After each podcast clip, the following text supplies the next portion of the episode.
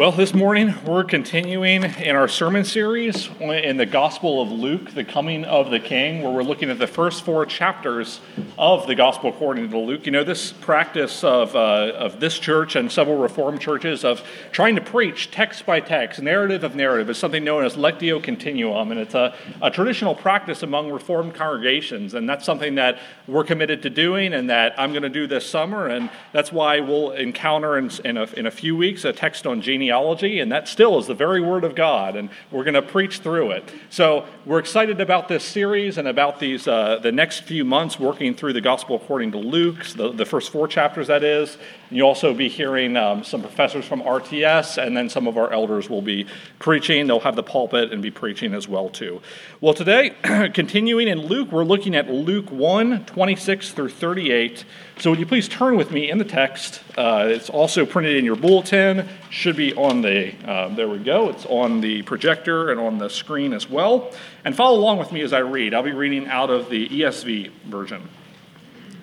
In the sixth month, the angel Gabriel was sent from God to a city of Galilee named Nazareth, to a virgin betrothed, to a man whose name was Joseph, of the house of David.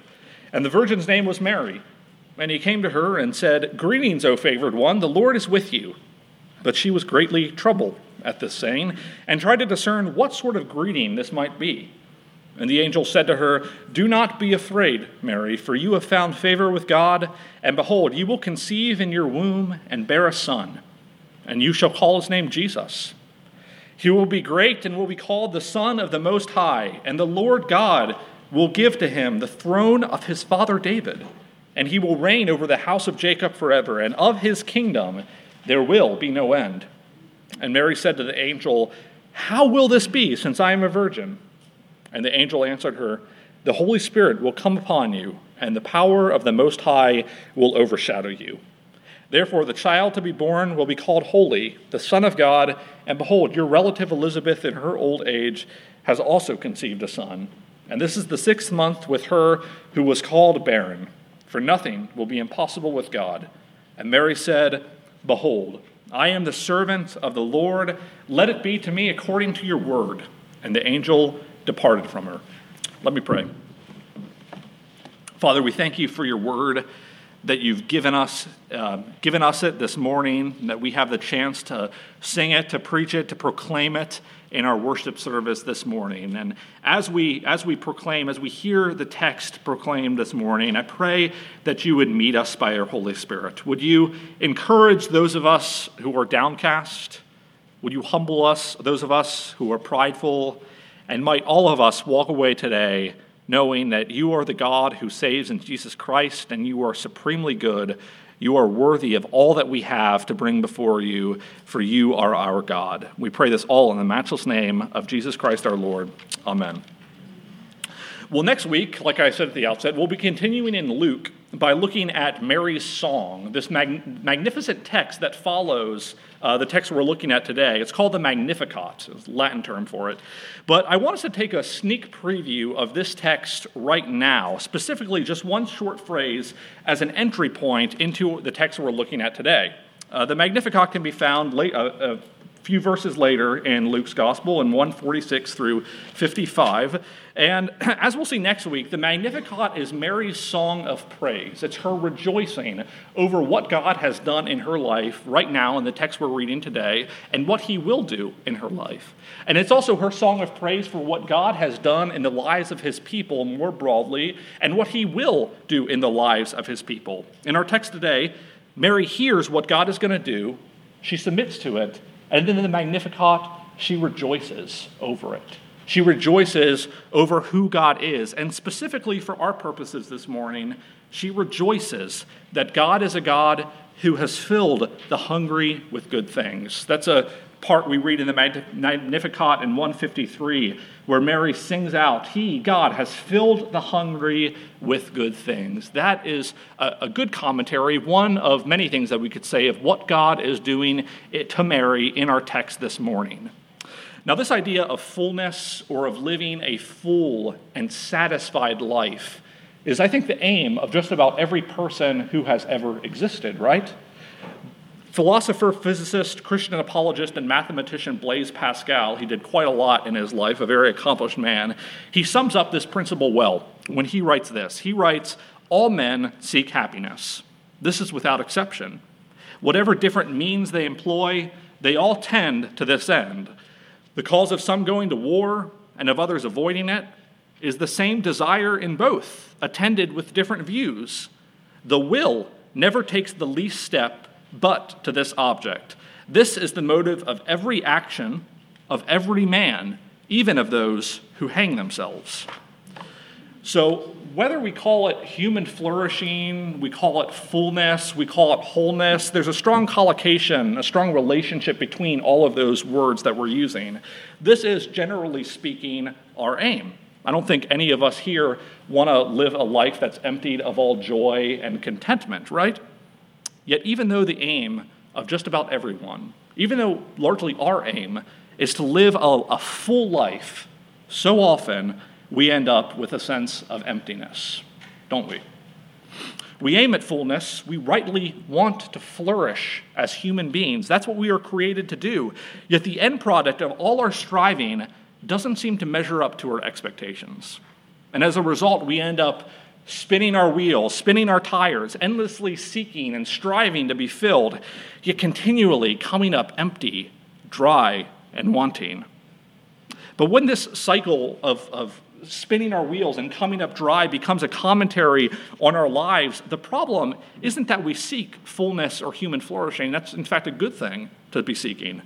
The problem is what informs our concept of human flourishing or fullness. And let me explain. Protestant reformer Martin Luther, a name I'm sure a lot of us are familiar with, in the Heidelberg Disputation, it was a debate he engaged in in the year fifteen eighteen. It's right, right at the start of the Protestant Reformation.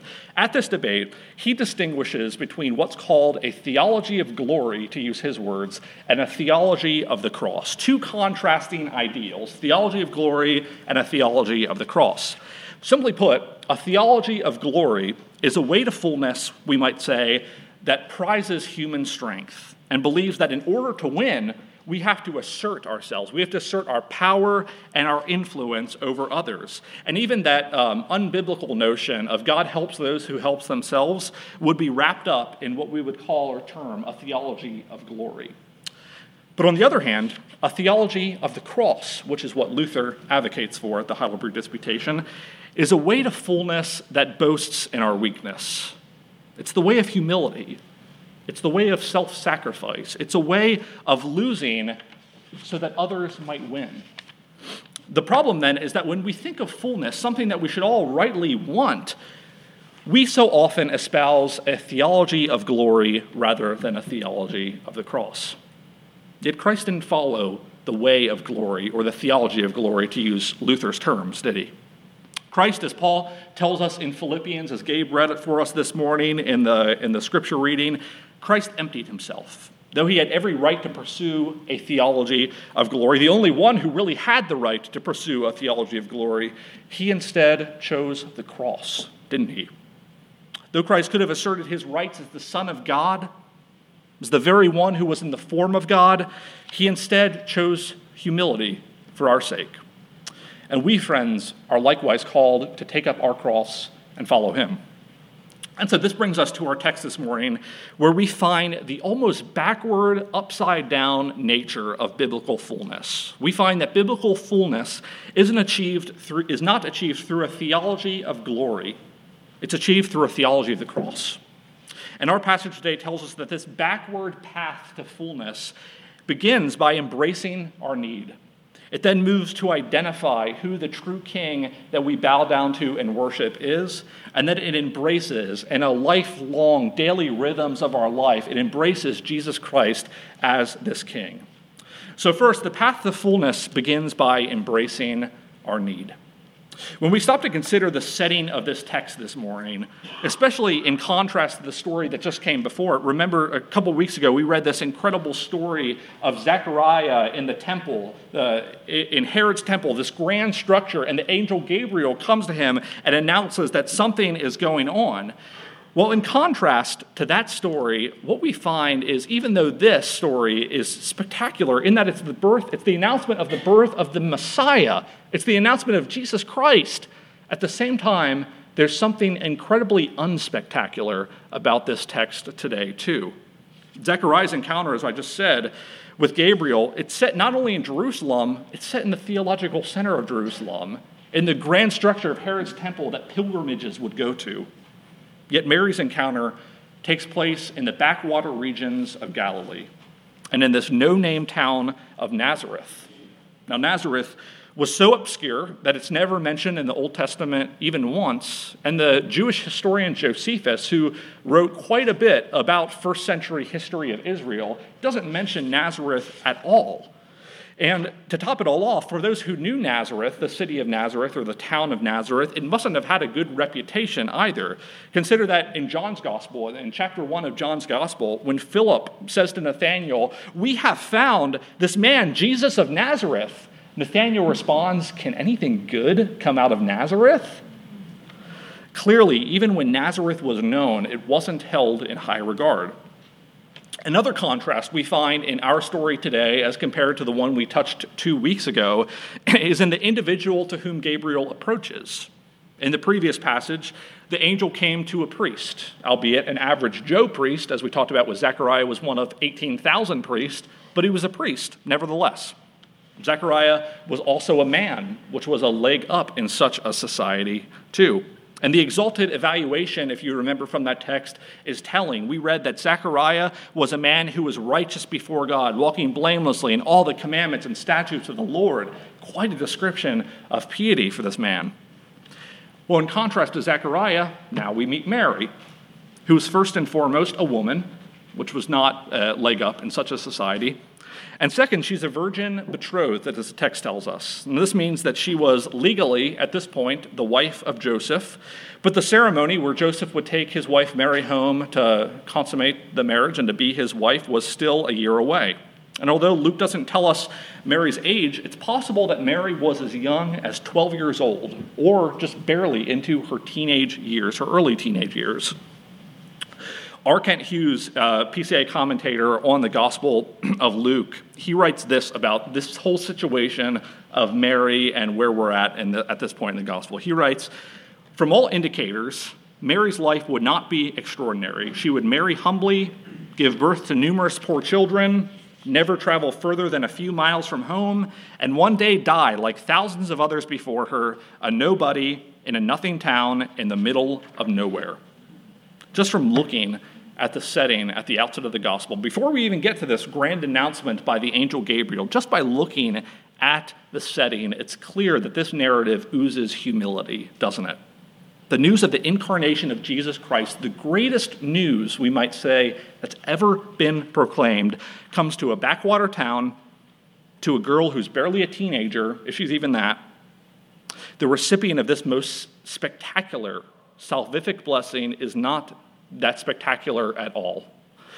But in this way, Mary serves as a model for recipients of salvation like you and I.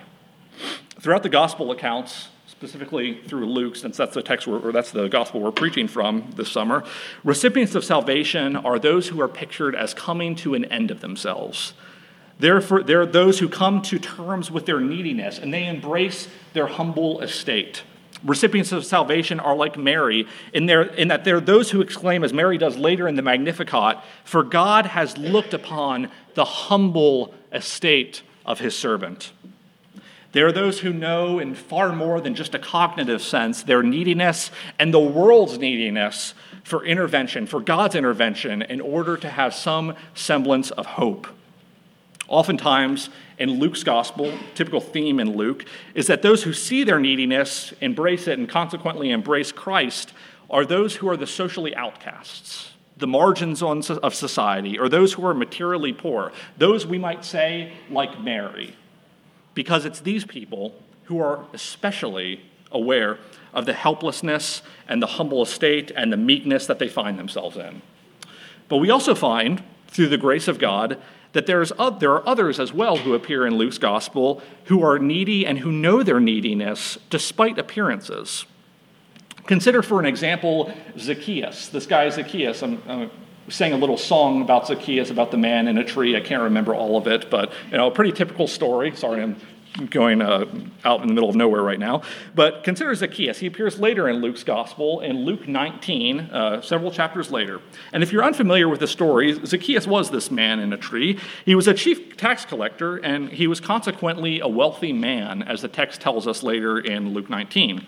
And even though the position of tax collector in such a society was somewhat of a despised position, um, it was also a financially affluent position as well. Uh, they were, these tax collectors were in cahoots with the Roman government, which meant that their pockets would, would be well supplied. And even though they were despised somewhat by their own people, they were also very well off financially.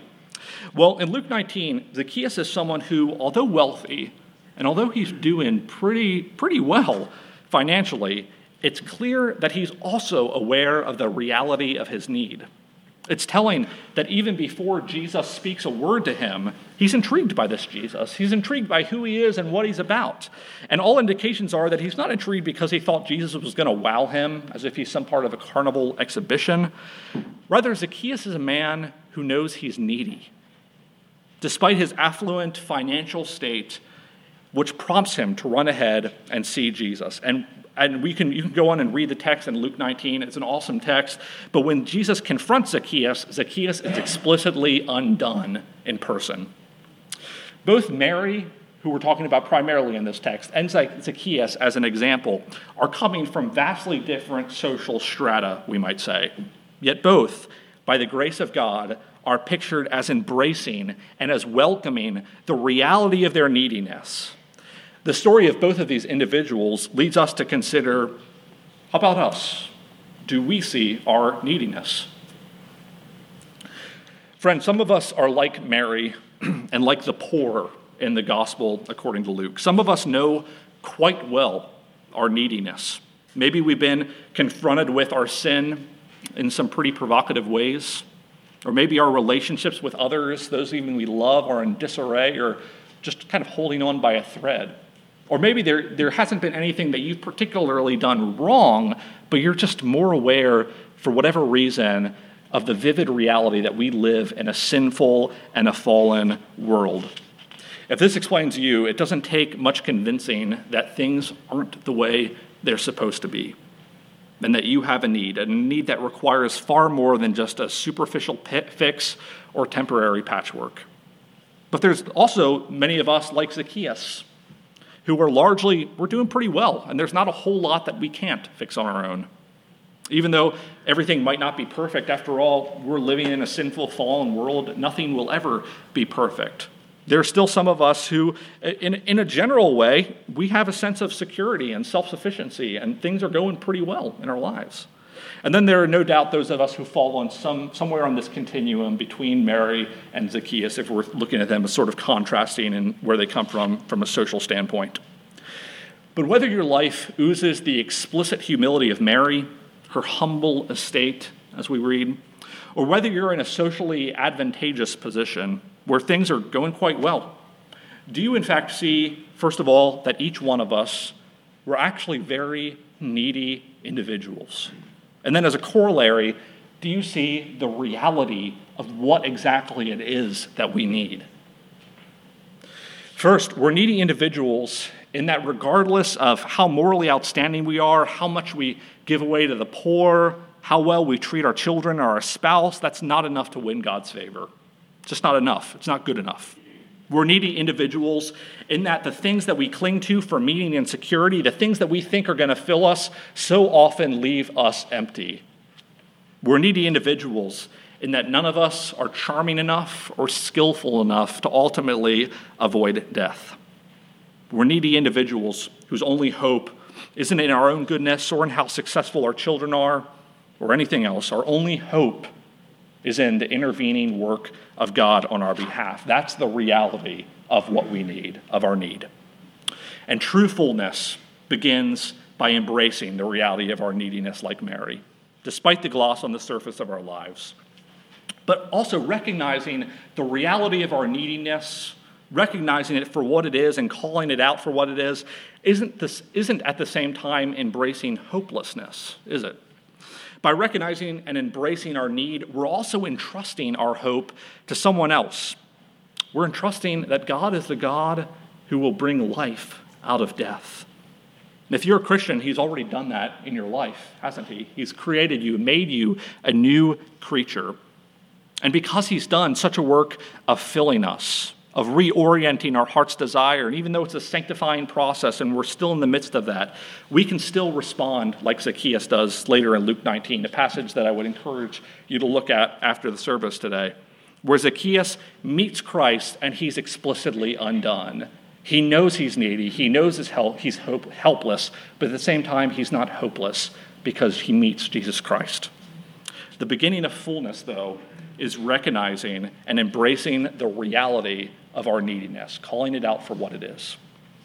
And this leads to our second point. Second, this path to fullness that all of us are on and that we all want, the path to biblical fullness identifies the true king. Look at this description of Jesus found in one thirty-two through thirty-three again. Let me just read it again, reorient ourselves to the text. The angel Gabriel announces to Mary who exactly her son would be, and he says, "He will be great and will be called the Son of the Most High, and the Lord God will give to him the throne of his father David, and he will reign over the house of Jacob forever, and of his kingdom there will be no end." This grand announcement from the angel Gabriel is clearly the announcement of the coming of a king. It's a regal announcement. Though it's also clear that this king wouldn't be like the corrupt King Herod, who's ruling in Israel's midst at the time. This king would be the long-awaited Messiah, the king who was at Israel's hopes, the center of Israel's hopes for restoration. This is the announcement of the Messianic king and the Messianic age, the one who God promised would come from the lineage of David all the way back in Second Samuel seven and punctuated throughout the prophets and the rest of the Old Testament. Furthermore, this king wasn't going to be just a great king who would institute a few policies that then hastily get, side after, get tossed aside after his death. This king would be the eternal Son of God, whose reign would never end. Nothing would bring his kingdom to an end once it's established. And this is an important point to keep in mind as we continue through Luke's gospel, as we continue through it this summer, and as you continue through it, reading it on your own. Because what we find as we proceed through the gospel accounts, through Luke in particular, isn't as shocking as it should be, because we know the ending to the story, right? And the gospel writers even assume that you know the ending to the story. They're, after all, they're written to Christian communities. But let's just say we're alien readers coming at this narrative for the first time, and we hear this amazing proclamation about the coming of a king from the angel Gabriel, whose rule would never end. What would we expect to find? Well, we would probably expect to find a king who vanquishes his enemies and who builds a loyal following of thousands and thousands, maybe even of armed militants, as he goes town to town in Judea and in Galilee. But what we instead find as we read through the Gospels is that as resistance continues to mount, this apparent tension builds between who this king is declared to be by the angel Gabriel in our text this morning and where the narrative leads us. On the one hand, this is the angel Gabriel announcing the coming of the Messianic king. This is the same angel who we're told in the previous passage stands in stands before God. He stands in the very throne room of God. This is the angel Gabriel, the same angel who came to Daniel all the way back in the book of Daniel. Of course, his words could be trusted, right? This is Gabriel. But on the other hand, as tension builds throughout the gospel, maybe we begin to question the angel Gabriel's words, if we're that alien reader. How in the world, this alien reader might say, could all of this work out the way Gabriel says? Well, you and I, friends, we know the ending, we know the answer. It would be through the humiliation of the cross, through losing in order to win, so to speak, that Christ would be victorious and then glorified. This king's everlasting rule comes through being despised by the power brokers in Israel. It comes through abandonment, it comes through suffering and death. But through death, this king brings new life. New life would spring forth for people like you and I, those of humble estate, those who don't deserve it. and the kingdom of God would be established. And it wouldn't, and it would be a kingdom that powerfully overtakes evil, while at the same time gently, wel- gently welcoming the poor and the needy and the outcast. It would be a kingdom whose king reigns in the very throne room of God at the right hand of the Father, yet at the same time a kingdom where the king manifests his presence by his spirits, by his by the Holy Spirit to his vice regents, you and I.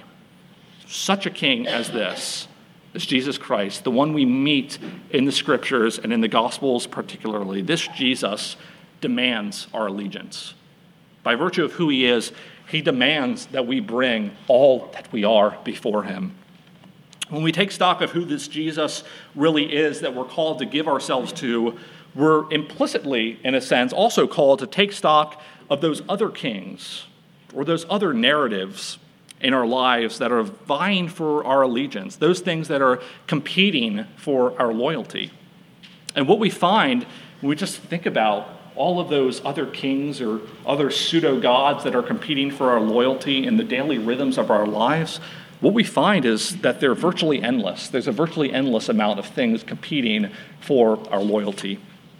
James K A. Smith, an author that Jeff has quoted in the past in his book Desiring the Kingdom, opens up for us the reality of just how many of these pseudo-kings, we might say, that we encounter in everyday life, these pseudo-kings that are vying for our allegiance. And as just one example, he dissects the shopping mall as an example, one among many, that's a cultural artifact trying to form us into a certain type of people. In short, the shopping mall, he argues, and he, he uses a, a few other examples too, the shopping mall is calling us to bow to the god of consumerism. Smith, in his book, he, he creatively and skillfully paints this picture of the mall's tactics. Through the use of billboards, pop-ups on the internet, and through T V commercials, we find the mall's evangelism strategy, we might say, where it bids us to come and partake and feast. It also has a, a theology of human nature where it shows us in subtle ways what's wrong with you and I. It's our image. And it has a plan of salvation, a very works-based plan where we come and we consume. We worship the God of consumerism in order to be saved from our poor image. Now, let me say at the outset, I'm not saying, I'm not trying to convince us to stay away from the malls or the outlets. I do my shopping up at, up at Saint Augustine outlets, and you could f- feel free to purchase your grab bags or whatever they're called for the Nicaragua trip outside. So um, you can consume in those ways. But really what I'm just trying to paint for us is that this is, the mall is just one cultural artifact. It's one among many, one among en- an endless amount of cultural artifacts that, though seemingly innocent, is still trying to form us into people who worship another god. It's trying to form us into a people who worship, in this case, the god of consumerism. It, start, it tries to instill in us an idea of fullness, namely that we'll be satisfied, full individuals when we give ourselves to unbridled consumerism and when we form ourselves into a person that projects a positive image as defined by twenty-first century American culture. And through its marketing strategy and the aesthetics it employs, it does a very good job at its evangelism, right? So my point in this is, do you realize, friends, even as we gaze at the beauty of the Lord, even as we sit under the preached word, even as we read scripture and fall in love with the beauty of who Christ is, do you realize at the same time how many other gods, how many other kings are subtly wooing us to embrace another god? But whereas these other kings, these other false gods demand our allegiance by telling us that we won't be accepted, we won't be good enough unless we consume, for instance, Jesus is a king who gave himself so that we could be accepted. Jesus is a king who doesn't tell us to endlessly work. He doesn't tell us to endlessly strive or labor for acceptance. He's a king who identifies with his people by becoming man, who became humble in order to identify with those of us of humble estate. I love what a, a commentator a commentator on uh, Luke, Daryl Bach, writes. He writes, "But the fact that Jesus' birth was like any other common birth says a lot about the great lengths God goes in order to identify with the most humble people of the world. God may be the God of the universe, but he is no elitist." Our king is a king who's met us in our weakness. And he's a king supremely worthy of our allegiance, the only one supremely worthy of our allegiance. So the path to fullness identifies who the king is, implicitly identifies what these other false kings and false gods are, and it identifies and worships Jesus as that true king, the only one worthy of our worship. And this leads to our third point. The way of fullness relates, relates in our daily rhythms, in our lives, as we walk with Christ. It relates to Christ as king. And after, after Mary has this incredible encounter with the angel Gabriel, we read this beautiful mark of surrender to the will of God in verse thirty-eight. Let me just read it again for us. We read Mary say, after the angel Gabriel announces all of this stuff, and Mary said, "Behold, I am the servant of the Lord. Let it be to me according to your word." Now, Mary's response is an exemplary response I think we can all agree to. But at the same time, what we might miss in this is it's also an incredibly costly response. When Mary became pregnant, uh, Matthew, the Gospel according to Matthew, weighs in on this a lot. When Mary became pregnant, the source of her pregnancy would be called into question. And if it was decided that this came about because of adultery, well, Jewish law permitted stoning for adultery. So if her story wasn't believed, this was theoretically a possibility. And on top of that, there was the, on top of this danger, intense social ridicule would have followed Mary around in her circles. Her reputation was at stake, and that's no small matter in such a tight-knit community as this. Submitting to the will of God for Mary and submitting to the will of God, to the word of God in our lives is indeed costly. But this is a cost God's people, you and I, are called to bear. Living the Christian life isn't a costless endeavor.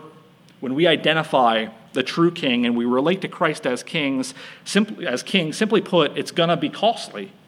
This cost may look different depending upon the culture in which you live. It might be look different depending upon the relationships that you've been called to embrace in your community, in your family lives, or wherever else. And it might look different depending upon what your specific calling in the local body is. But there will definitely be a cost when we're relating with to Christ as king. Because relating to Christ as king means that the way we think about ethics, the source of our ultimate hope, the way we relate to others, or even down to the way that we handle our finances, everything we do, everything implicit in our worldview is fundamentally different than what's considered normal. Continuing with this shopping mall metaphor that Smith painted for us that I alluded to earlier, whereas the calling of the shopping mall is to turn us into consumers, those who consume for our worth, who bow to the God of consumerism, where we fundamentally treat ourselves, when we relate to Christ as king, we're called fundamentally to give of ourselves.